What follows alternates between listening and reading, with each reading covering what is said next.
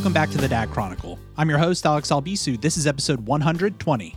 On today's episode, I welcome a familiar voice back to the show. It's Dr. Gerry Tolbert. I invited Dr. Tolbert back so that we could talk about the upcoming flu season, the role that COVID plays, and some good ways to keep your family safe, especially if you have a newborn like I do. So here's my conversation with Dr. Gerry Tolbert. Dr. Tolbert, welcome back to the Dad Chronicle. How are you? Doing well. How are you? I'm doing good, man. It's kind of a stressful time of year, as we're going to be talking about. A lot of sickness in the air, not just from COVID, but also the flu coming in and RSV and all these other things that I'm thinking about with a child under two. Um, and who better to come on and talk about this very important, timely topic than our very own Dr. Tolbert? So thanks for being here, man. Appreciate you. Always happy to help. Yeah, yeah. And, and Dr. Tolbert has been on the show uh, a couple times. We interviewed him and heard his story.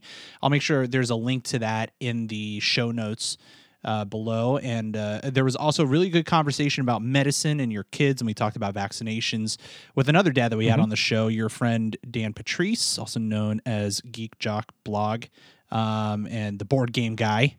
Uh, so Mhm. he is. Uh, so you guys had a. We all had a really good conversation about that. So before we really jump in, why don't you take a moment, reintroduce yourself uh, to the audience at home in case they're a new listener. Okay. So I am Gerry Tolbert, MD. I, I am an actual medical doctor. I have a specialty in family medicine. Uh, I also have a background in public health. I'm the uh, private uh, fam- private practice family physician in Kentucky, but I also have a background uh, with our health department. I'm the medical director for the Northern Kentucky Health Departments. Uh, we live just south of Cincinnati, so we cover a four county area.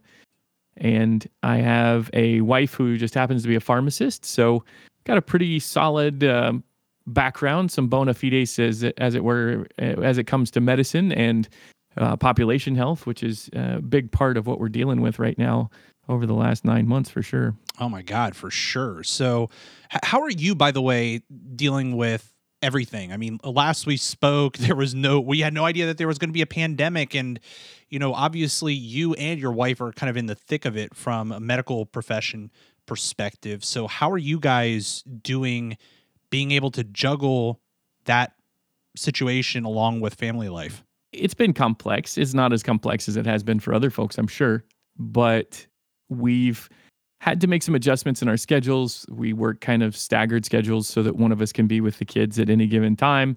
And we've had to utilize some childcare through the YMCA. They do healthcare help, um, for folks that work in healthcare. They're doing childcare for them on a regular basis if both parents are working. And so we've really adapted to what's been going on as far as uh, clinically being at work.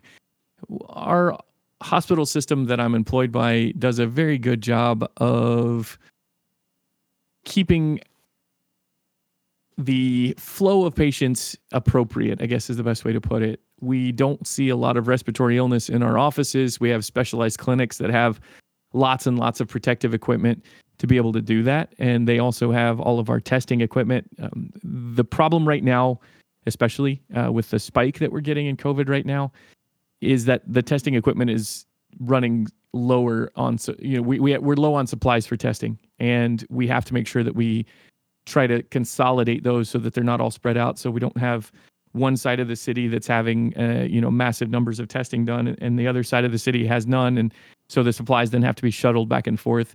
So rather than doing that, we've basically consolidated and we have a few major test centers set up. A lot of places are doing it that way just for convenience and for you know, safety.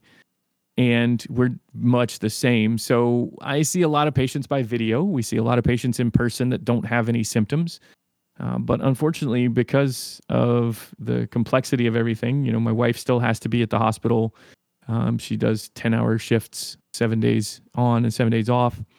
And so she is still uh, fairly insulated being in the pharmacy, but uh, it, it's it, like I said, it's not as stressful as it is for some healthcare workers. We're not on the front lines, you know, holding hands, uh, but we're definitely there as the translators uh, for families who have people that are in the ICU and helping them to understand why they can't be in the room with their families and, and things like that. I mean, it's it's complex and it's uh, big, and a lot of people going through it. Yeah, a- and tying into something that you just mentioned about talking to those, certainly you're not in the front line, but supporting families who may have loved ones dealing with this right now and trying to put things in perspective.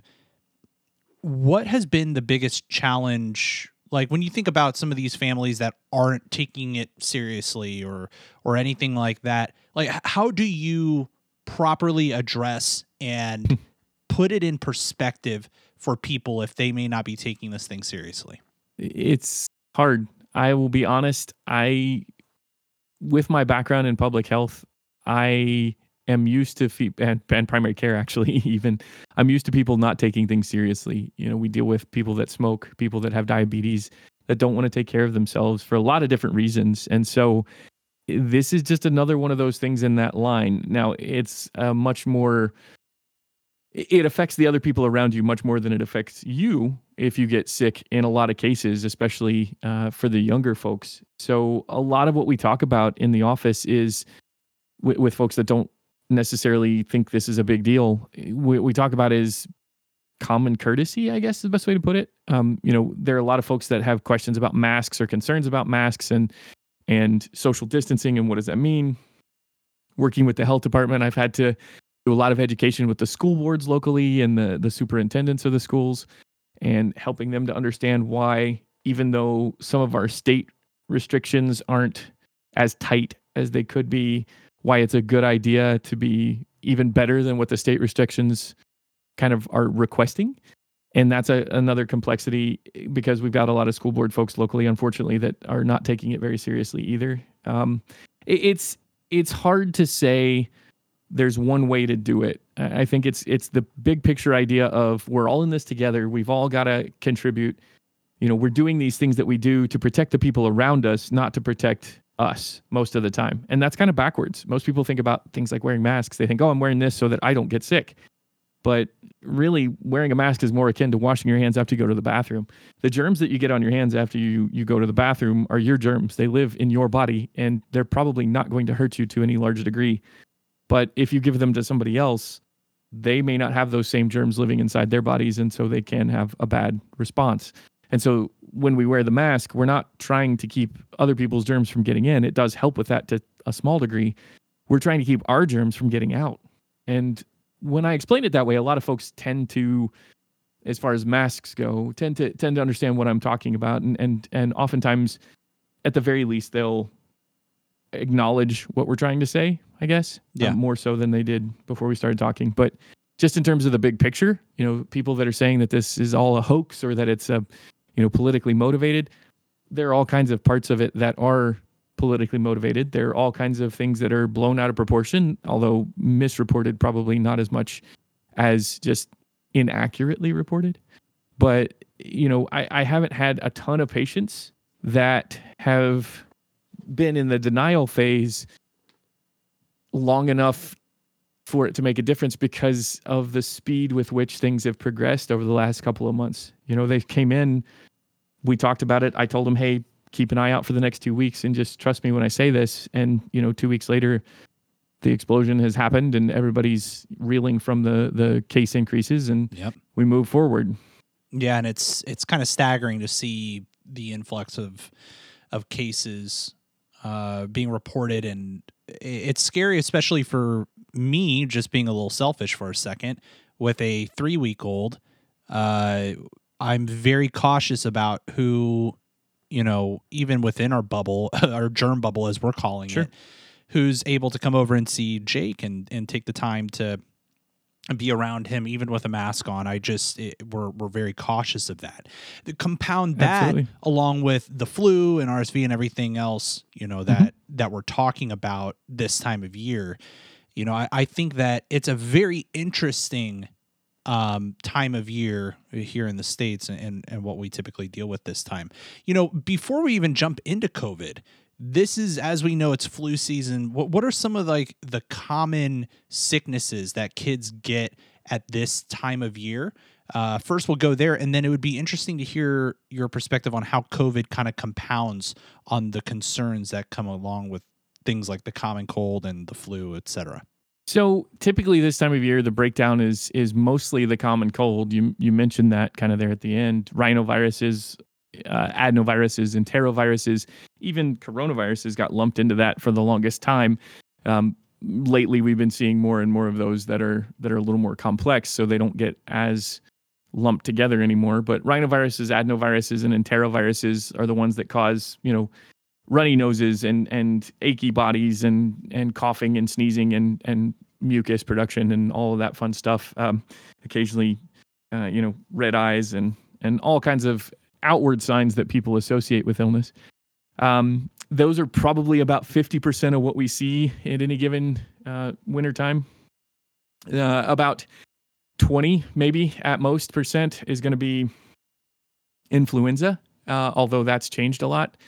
And uh, as you said, in the context of COVID, we'll talk about later what that means, but we've had a whole lot less influenza this year than we have in past years. And the same is true for a lot of our other upper respiratory infections.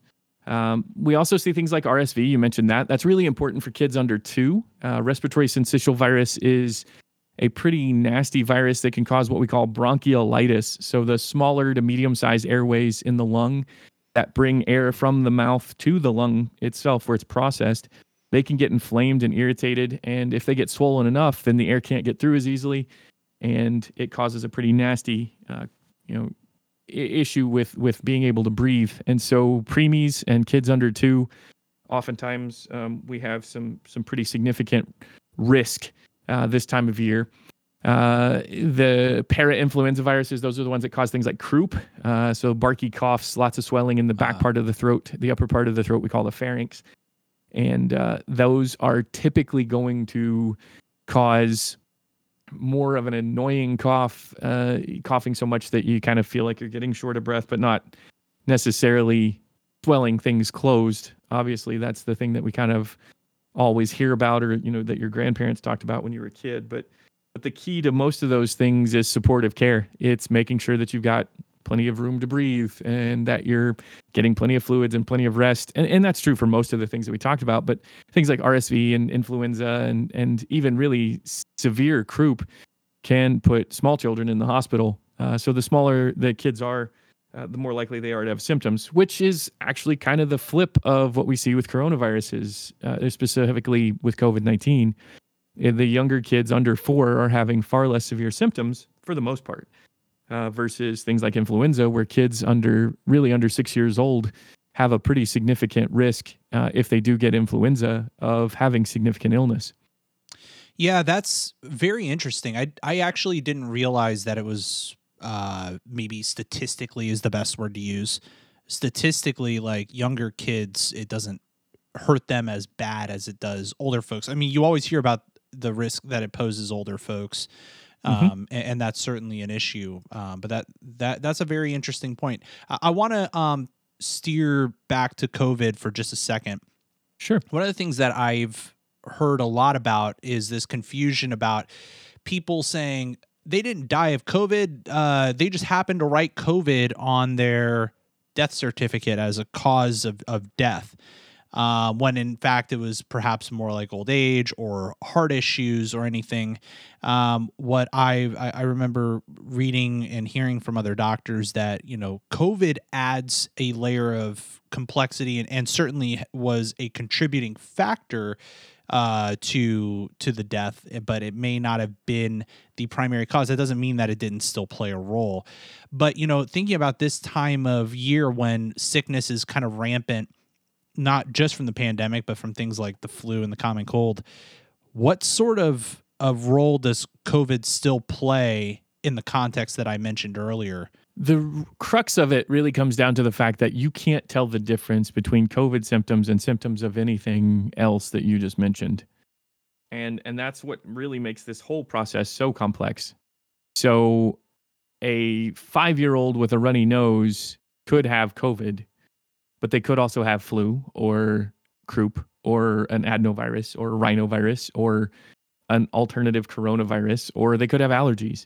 But you literally cannot tell the difference just based on symptoms. Everybody thinks, oh, well, fever is the big symptom that that differentiates allergies from COVID. In one of the most significantly sized studies that we have, it's actually a study out of South Korea, but but in one of the largest studies that we have to date on kids with actual test confirmed COVID, only about 50% of them had fever as a symptom.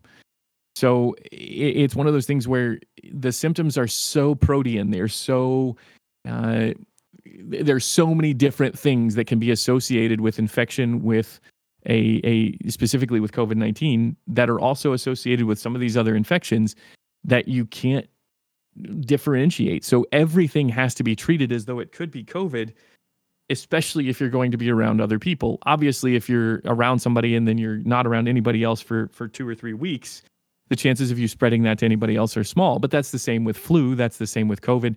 You know, the the the other side of the COVID um, coin is the duration between infection, exposure and infection, and onset of symptoms. It can be as much as 10 days. Uh, whereas things like flu or rhinoviruses, you're looking at somewhere around three days, give or take, for most uh, patients. And the that incubation period is short enough that you start feeling bad before you're spreading around germs. Whereas with COVID, you could be walking around for a week, fully a week, uh, spreading around germs, just more than enough to infect somebody else and you feel fine.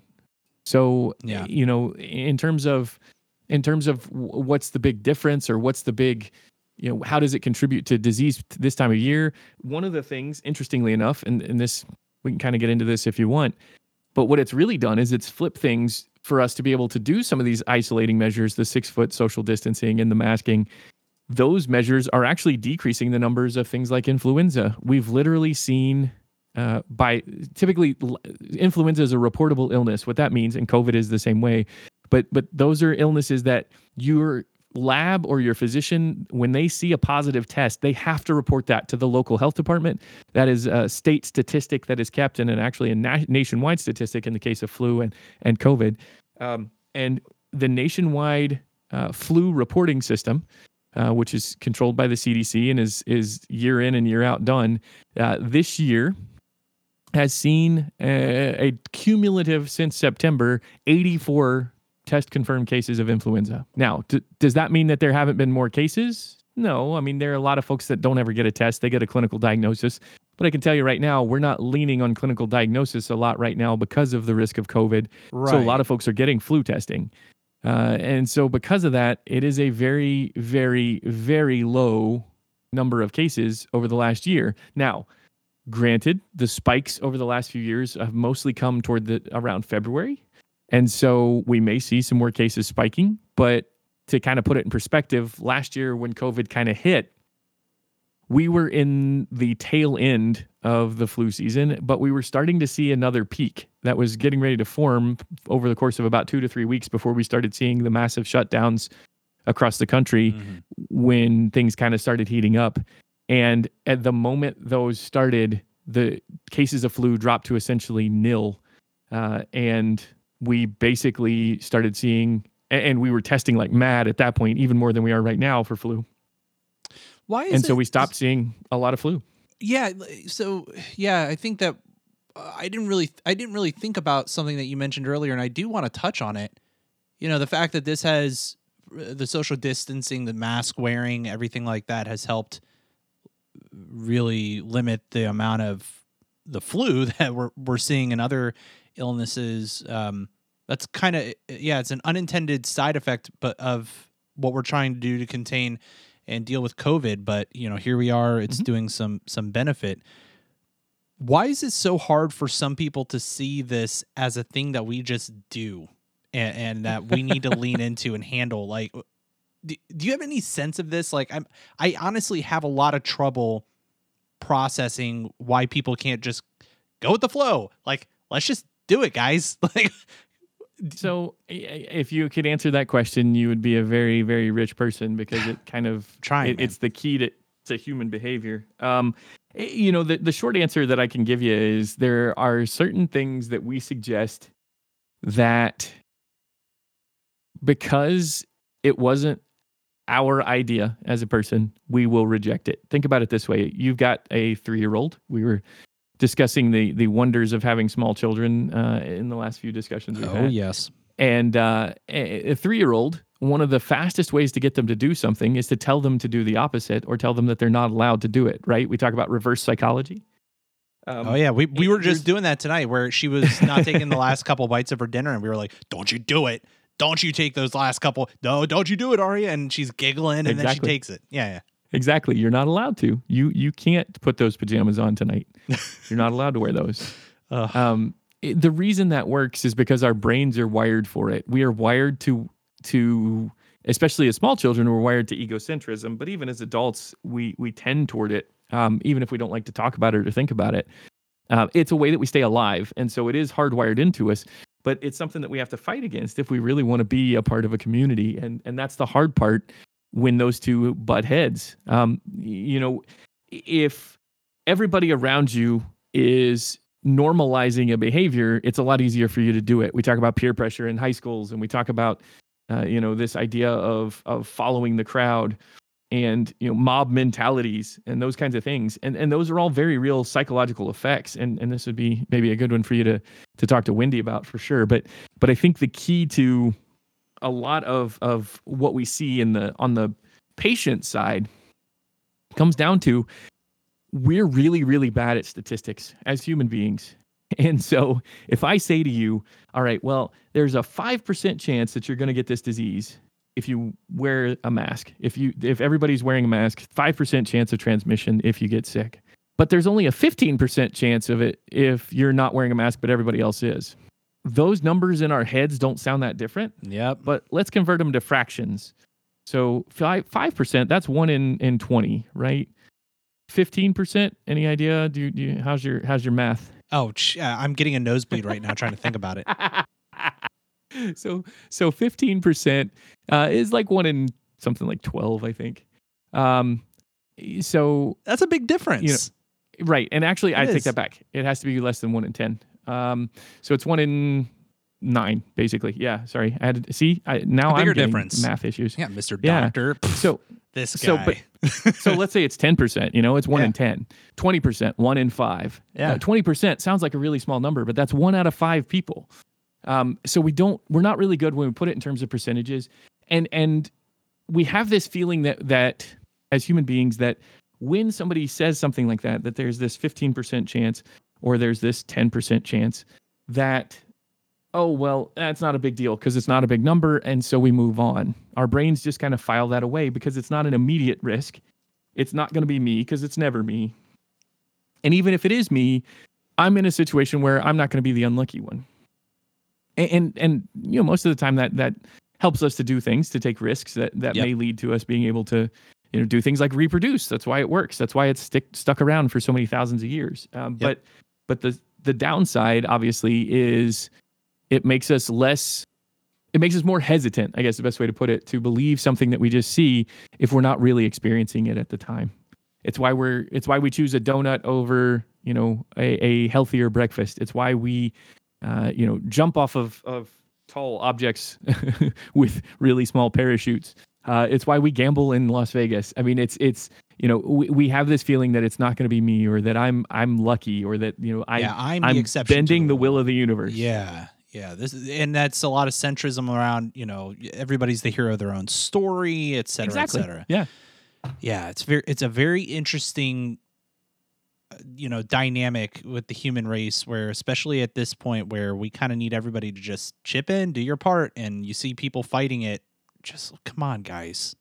Come on. So anyway, just kind of steering the conversation back now to thinking about your kids and, and how we're handling COVID and the flu and all these other things. So, what are some of the ways that these sicknesses are being handled today versus perhaps like in the past where we didn't have a pandemic? What what should parents kind of expect going to their doctors? two big things, and we've kind of already touched on them in, in passing as we talked about this. The first is you can't tell the difference between COVID symptoms and head cold symptoms, especially in smaller kids, but even all the way up through high school. If your kid has any kind of upper respiratory symptoms and the upper respiratory tract extends from the tip of your nose to the to the bronchioles that we were talking about earlier, So anything you can think of that falls under that heading of flu-like symptoms, plus a few other things like conjunctivitis or, or pink eye, uh, those types of things, diarrhea, those are all symptoms of COVID. Uh, everybody talks about loss of smell, loss of taste. Those are very common, more so in in folks over the age of of 15 to 20, but they're still present. And so if your kid anywhere in that range, uh, from newborn to 20 years old has upper respiratory symptoms, they need to be tested for COVID. And that's one of the things that we aren't doing enough of right now. And it's why some of these numbers don't look as bad for kids, is because kids are having these sort of mild upper respiratory symptoms and we're not testing them. And so the the numbers of tests in kids are a lot lower than they would be in adults. And so we don't always know if we're getting asymptomatic spread that's being associated with kids. So there's this assumption that we're not getting a lot of cases in kids. And I hope that that's true, but it's an assumption. It's not based on hard right. science. So test if you got a question. The other big thing is making sure that you let your doctor know beforehand uh, about some of those symptoms. And if you're going to be around other people, just give it a break and let those things kind of get an answer, I guess is the best way to put it, before you go into a situation where you could be putting somebody at risk. So if if your four year old is having runny nose symptoms, take a day, take two days. Don't go see grandma and grandpa right away uh, if that's going on. Give it time to kind of either either fill out or go away before you really start getting into these social situations where you could be spreading something else. And that goes for influenza, that goes for COVID, that goes for you know, croup, those are all viruses that adults can get too. Uh, influenza, of course, being probably one of the more common adult things, especially, you know, it's it's the we talk about COVID being more unipolar over age 60, whereas these others are more bipolar. The the young, the very young and the very old both get affected very, very, very strongly by influenza. And then you've got a unipolar on the other end with RSV. So the very young uh, RSV becomes a much more prominent uh, concern. And so, depending on the age of the kid, watch for symptoms. If you see the symptoms, talk to your doctor about it. Even if there isn't any fever, still making sure that there's no evidence of COVID is a really good idea. It's it's not only just peace of mind, but your overall risk as a parent is also higher of getting complications yep. or other symptoms than your kids would be. And so and, and there are still actually some pretty scary things that happen in, in very rare instances with kids with COVID. Um, we're still seeing some vascular uh, changes. You know, the most of the most of the bad stuff that happens with COVID, even in adults, a large proportion of it is related to blood vessel disease problems. It's it's related to blood clotting. It's related. You know, we see more heart attacks and strokes and blood clots in the lungs. Uh, that's going on in a lot of these folks that have COVID. The ones that are really, really, really sick, almost every single one of them has those things going on. And they're happening because the virus is causing such damage to the to the blood vessels. And so because of that we can see an analogous kind of of disease process that happens in kids. And so it's not just a benign thing for for every kid. Right. So so paying attention to it is important. Right. Uh that that's very enlightening um because uh, i think you just dropped a lot of knowledge that I, I didn't really think about. You know, I knew that people with heart issues and blood issues, or I'm sorry, you know, issues with their blood vessels, that that was that was an issue, but you just kind of put it in layman's terms in a way that I was kind of able to be like, oh, okay, that makes sense. You hear, you know, like so much on the news and people mm-hmm. talking mm-hmm. about it where it just kind of like, Okay. Okay. So it sounds bad. Yeah, it sounds bad. Okay. you don't really. Right. It, you don't need to know the degree of bad. Bad is good enough. Yeah, right? bad is good um, enough. But you just kind of it, eh added a, a bit more context that was helpful for me. So thank you for that. Yeah. No. It's it's a complex thing, and the more we learn, the better we can answer those questions. Yeah. A very so I have uh, my I did most of my master's in public health uh, in epidemiology and biostatistics, and at the very beginning of all this, some very wise folks, some very uh, folks in epidemiology that I trust said it would be about 18 months before we really came down to a good solid answer, that we had enough data to really talk about this cogently, and that we would start seeing a turn if we were going to have things like vaccines ready and such. And so that is, you know, that's all coming to fruition slowly. But this is month 10 and we're still about 6 months away. So yeah. very early on, we've been talking about this as something that was going to take a very, very long time. And now in this 10th month, we are actually more able to discuss it cogently, but we still have so much farther to go. And I think that's the hard part for a lot of folks to to get their heads around because we're used to things being wrapped up in 45 minutes at the end of our episode of Grey's Anatomy. And, and that's not the way that medicine works, unfortunately. And that's, you know, if you've ever been a patient in a long term situation or with a chronic disease, you understand that a lot better. But, but, you know, the general public who doesn't have to deal with a lot of these things, they see it as, well, it's, you know, it's science. You do this lab, you do this test, you get this answer, and that's what you get. Yeah, that, that, that doesn't work that way. This is not Scrubs right. or Grey's Anatomy or know, right. or Star Trek. Or, oh, I can't wave my magic. I can't wave my magic digital wand over you and tell you exactly what's wrong. Yeah, like I like uh, you know I've been watching a lot of the Next Generation just because for no apparent reason other than I, I wanted to. it's a good um, escape. yeah, and you know you see Doctor Crusher waving her little wand around the person. Okay, your broken shoulder's no longer broken anymore, and they're just waving their shoulder around. You're like, wow, what? How do we get to that right? Point? Gerry, how do we get to that point? Do you have an answer? Time. the, the answer right. is time. I mean, right. and, and and we will get there. That kind of stuff is based in reality. I mean, even at the time they were talking about it, it was theoretical, but and we're closer to it.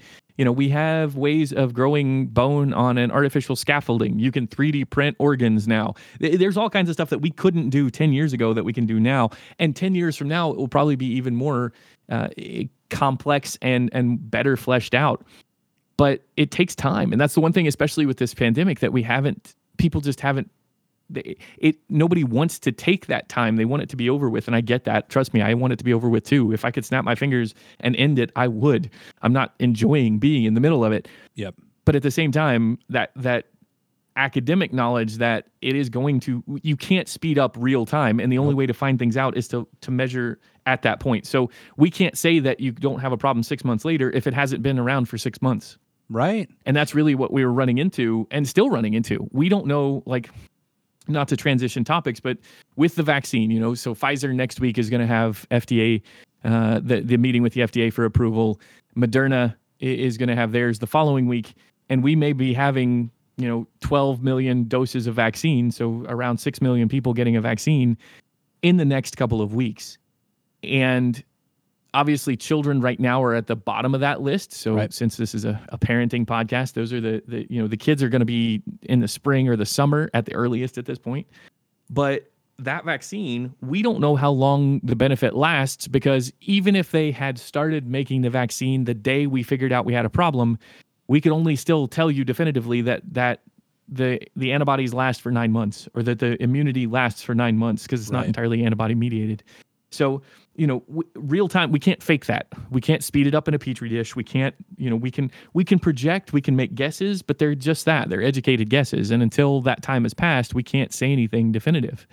And that's hard. Yeah it's hard know, for everybody. we we had a good conversation about vaccines on this show and you know we uh-huh. uh, if people have been listening to this show long enough they know that i'm a big proponent of get your kids vaccinated and and we had a good conversation about why that's important around herd immunity and everything else like that and you know mm-hmm. I, I know that there are people out there who listen to this show who don't agree with me on that and you know if you had to uh, explain the importance of getting a vaccine like this uh, what would you tell those people as well as kind of um, like sh- uh, should people trust this vaccine? Like that's just you know throwing being devil's advocate. Like should people trust a vaccine uh, a brand new thing um, you know putting that in their body?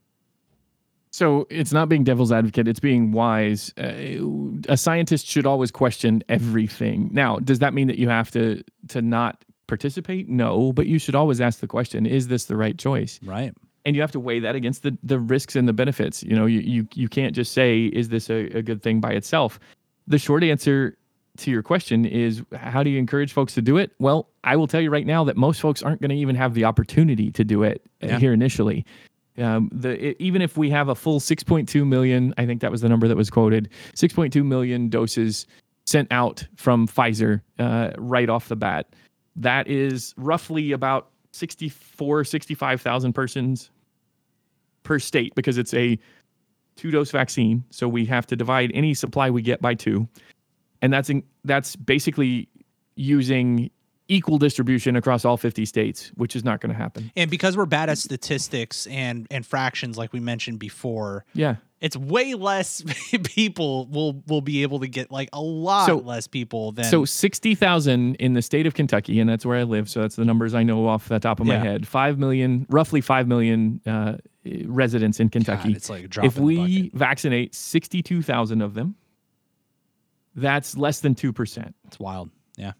And for herd immunity for for the group to be at a point where everybody that that gets vaccinated protects everybody else around them we're looking at about 70% so hmm. we're talking hundreds of millions of doses of vaccine Yeah. that, that have to go out before we're going to get to that point.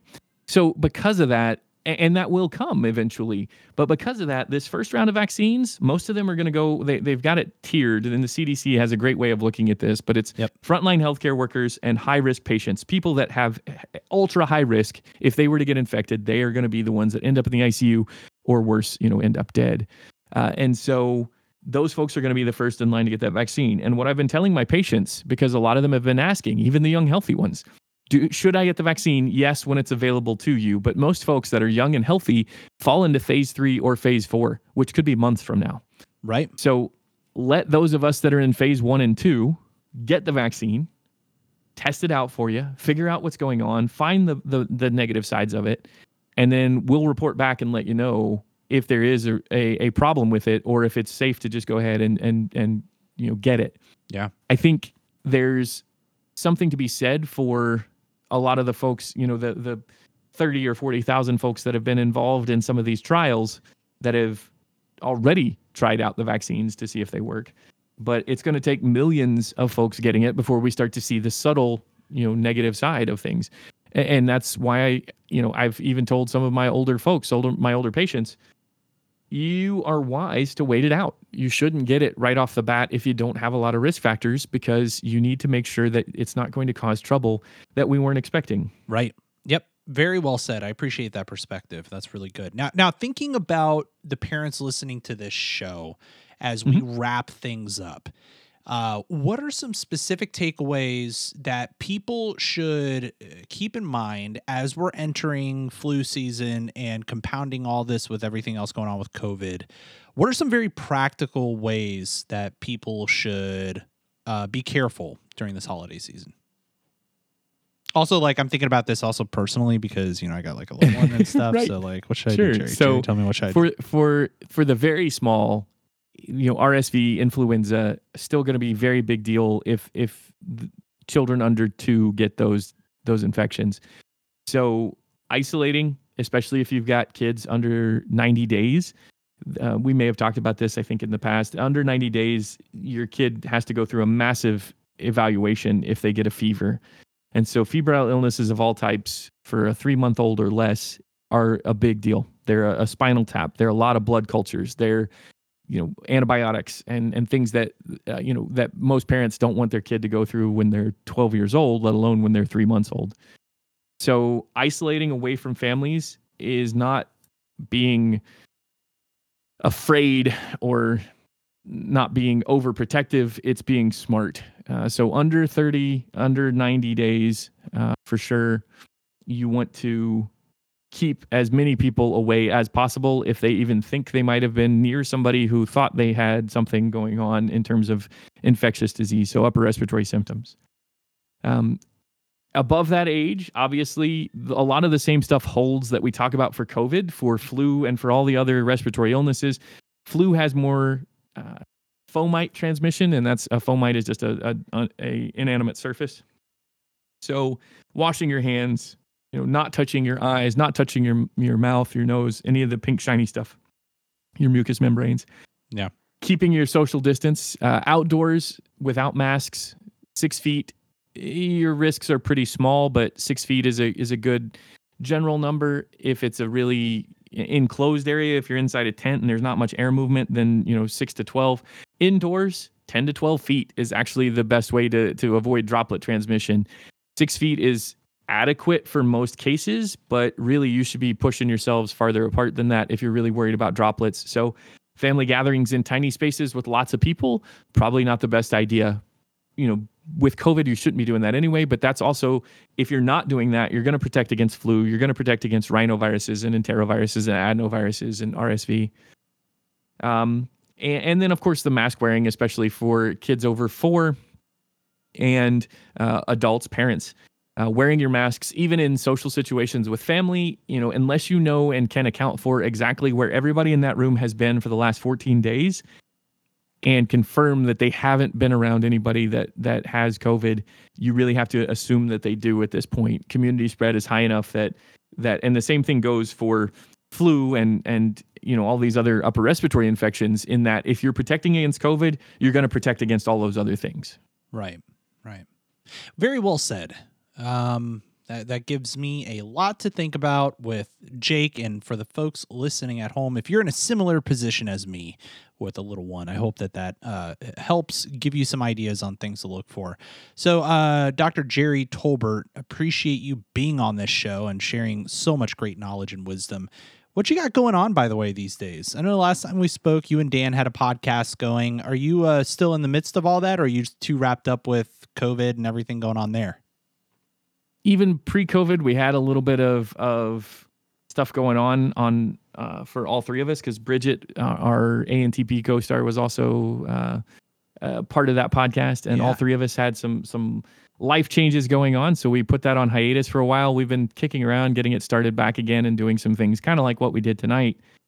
And uh, we'll see what happens with that. That's uh, the Paradox podcast, and all the episodes are still available out there. Yeah. Other than that, fun. I am in I don't know if I can talk about this, but I'm going to in a couple of weeks. I'm going to be on TV's Travis's uh, podcast. His uh, uh, I haven't I don't remember what it's called now. The one where we watch movies that I've seen. never seen. Yeah, yeah. what you haven't seen. I've been on it a few times now, so that's good. So uh, so I'm going to be hanging out with him. But as far as other podcasts right now, I'm not doing a whole lot. Uh, I am.